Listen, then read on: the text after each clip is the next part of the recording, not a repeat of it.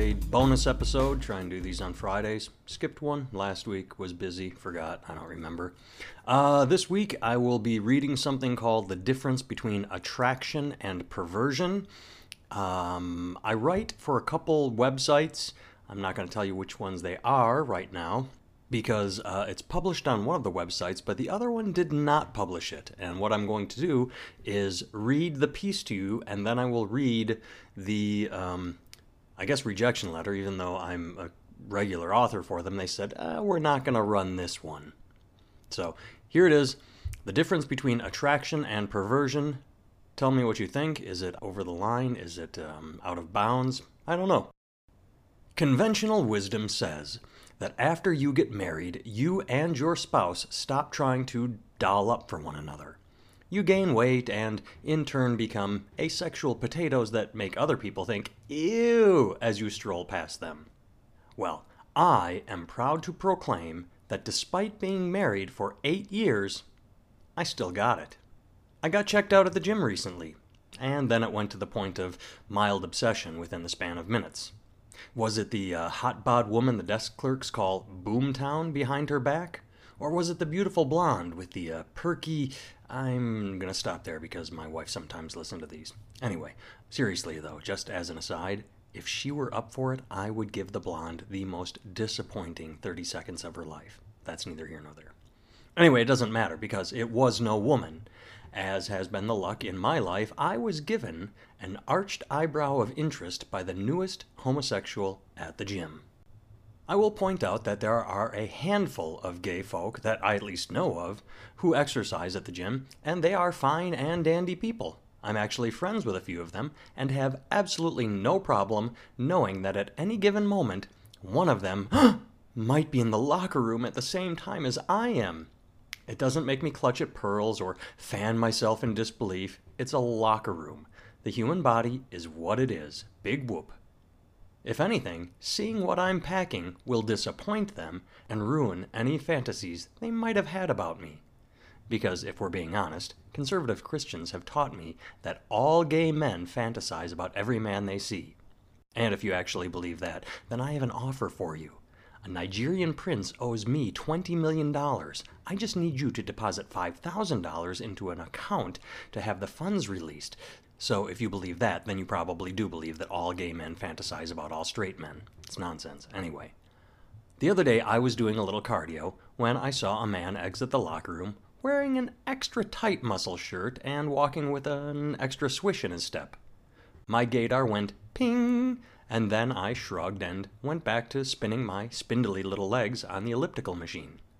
When I cleaned off my sweat and turned to leave ten or so minutes later, I noticed he was several yards away on a treadmill, stealing glances at me. Which is fair enough, oogling never hurt anyone, and hey, ego boost, I'm a head turner. Oh yeah. Anyway, I made my way to the locker room and started undressing when he walked past me, again snagging a look. I furrowed my brow a little because, mathematically speaking, if he was done exercising for the day, he hadn't gotten much of a workout. I mean, he arrived after I was already upping my heart rate, and now he was in the locker room? Mm, according to my calculations, he would have only spent about 10 minutes on his treadmill. Well, then he walked by me again, stealing a glance, and then once more. Now I was ready to roll my eyes. Really? I mean, really? walking back and forth repeatedly, looking my way each time. This wasn't accidental. There was no, whoops, I forgot to get something out of my locker. Oh, I only needed it for three seconds. I'll put it back in my locker. No, wait, better just duck into my locker one more time and get it again. I mean, this was deliberate. He's walking back and forth, glancing at me constantly. I ignored him. I put my towel on and made my way back to the showers, which are private little cubicles. My new friend took note of my destination. I saw him watch me walking away. Well, after I scrubbed off my sweat and toweled up once more and stepped out of the shower, he was standing at a urinal about 10 yards away. If you're listening and you're a woman and unfamiliar of how men pee at urinals, it generally goes like this You stand, stare forward, and pee. You can look down, but not left or right, especially if there is anyone next to you. Well, as I stepped out of the shower, the man was standing, arms akimbo, and head cranked to the side so he could look over his left shoulder. It was the least casual peeing stance I have ever seen, and it was beyond obvious what he was doing monitoring the shower stalls. Instead of rolling my eyes, now I wanted to laugh. He looked like an idiot, and I don't know if this was supposed to make me feel uncomfortable or flattered, but as I stifled my giggles and shook my head, I wasn't either of those things. I thought about saying, oh, knock it the fuck off as I walked past him, but I decided I didn't care enough to. Back at my locker, I did one of those under the towel, you know, dresses like women do at the beach, where I had my towel on and then put my underpants on so, you know, nobody could see me naked, which I usually don't do. Usually I don't care about being naked in the locker room, but he was walking back and forth, not so casually. Several times he did this, trying to see what I was up to. Like I said, I'll change in front of anyone, but not when they're actively looking for a peep show. I think the only thing that bothered me about the whole situation is that actions like those of this particular man fuel homophobia. Shit like this gives people who scream about transgender bathrooms and gay predators examples. Because even though the actions of the one do not define the many, that's not how bigots think. Bigots take single examples and shout them to their hateful choir, who in turn pretend that an isolated incident is the norm. It's also sad that he was acting this way because there are people out there who would beat the crap out of the guy if they were the object of his affection in that locker room. And that's the problem. He would kind of deserve to get the shit beat out of him for being a pervert, not a homosexual. See, I didn't report what happened for two reasons. One, I just didn't care. If anything, my irritation level was raised to mosquito level. Yeah, it annoyed me, but only to the point where I had to roll my eyes. The whole situation was never more than a whatever, dude, to me. The second reason I didn't report what happened is because we live in a social justice warrior driven nation.